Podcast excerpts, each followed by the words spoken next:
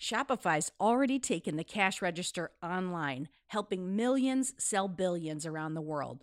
But did you know that Shopify can do the same thing at your retail store? Give your point of sale system a serious upgrade with Shopify. Shopify POS is your command center for your retail store. From accepting payments to managing inventory, Shopify has everything that you need to sell in person. And with Shopify, you get a powerhouse selling partner that's going to effortless unite your in person and online sales into just one source of truth. You're going to be able to track every sale across your business in one place and know exactly what's in stock. You could connect with customers inline and online. And Shopify, it's going to help you drive store traffic with plug and play tools built for marketing campaigns. So we're talking about TikTok to Instagram and beyond. Get hardware that fits your business, take payments by smartphone, transform your tablet into a point of sale system, or you can use Shopify's POS Go mobile device for battle tested solutions. Shopify's award winning help is there to support your success every step of the way. I say do retail right with Shopify. Sign up for $1 per month trial period at shopify.com slash headspace. That's all lowercase. So you're going to go to shopify.com slash headspace to take your retail business to the next level today. I'm going to say it one more time. Shopify.com slash headspace. Headspace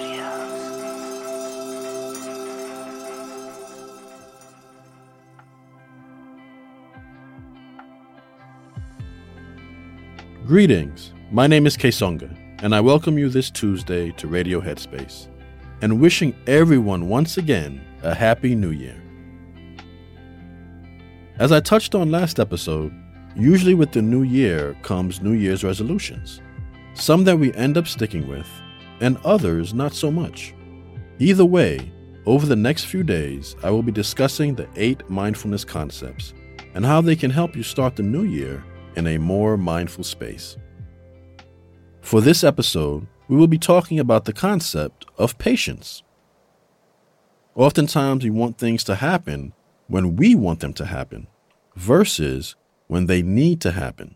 And when they don't occur, then we may shift into that space of judging ourselves in a negative way. This is particularly true in today's world where everything is just so immediate. Case in point, let's take a look at television. I was over at my brother's house a couple of weekends ago, spending time with him and his family. He's married with three kids, three young kids, ages 7, 4, and 2. So, needless to say, it is a bit crazy over there. To calm the kids down, my brother puts on their favorite television shows. I remember them sitting down and loudly requesting to watch a show that came on the day before. The day before, my brother had DVR'd it. I remember back when I was a kid, we had the TV guide that told us exactly what time a show came on. And when that show came on, you sat and watched it attentively because there was no rewinding it to watch a scene over again. And oh, if you missed that week's episode, guess what? You missed it. You had to wait until the reruns months later. That's just how it was.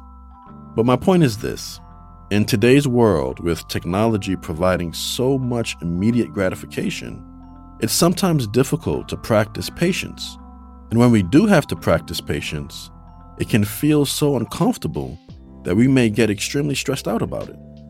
The same holds true for the New Year's resolutions we have set for ourselves. We may want them to come to fruition right away, or at least sooner than later, versus being in the present moment and practicing patience, letting the journey unfold in its own time. That's where our practice really comes into play. Mindfulness helps us to be aware of when we are in that space of impatience so that we can shift back into the space of patience and present moment awareness. What I actually invite you to do is to look for opportunities in your everyday where you can practice deliberate patience. Maybe not buying those shoes on Amazon today, but waiting until next week.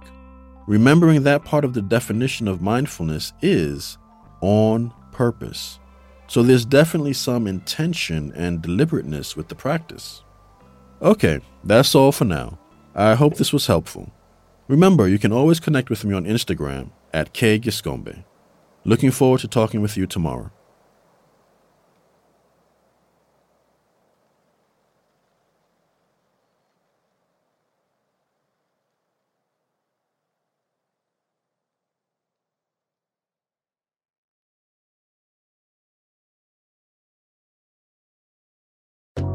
Hi everyone, Kessonga here. If you're here, I assume that you like Radio Headspace. And if you like Radio Headspace, you will love Dear Headspace. Dear Headspace is our weekly talk show featuring every teacher on the show and our wonderful host, Robin. We talk about life. There is a level of almost addiction here where you're mm-hmm. addicted to just information. It's like information overload. Relationships. Before mm-hmm. you can spread love and kindness to others, you have to first cultivate it within yourself. Yeah. And anything else you can think to ask us. The first step with any change that you want to make is that acceptance and that awareness. You can find it on the Headspace app or wherever you listen to podcasts.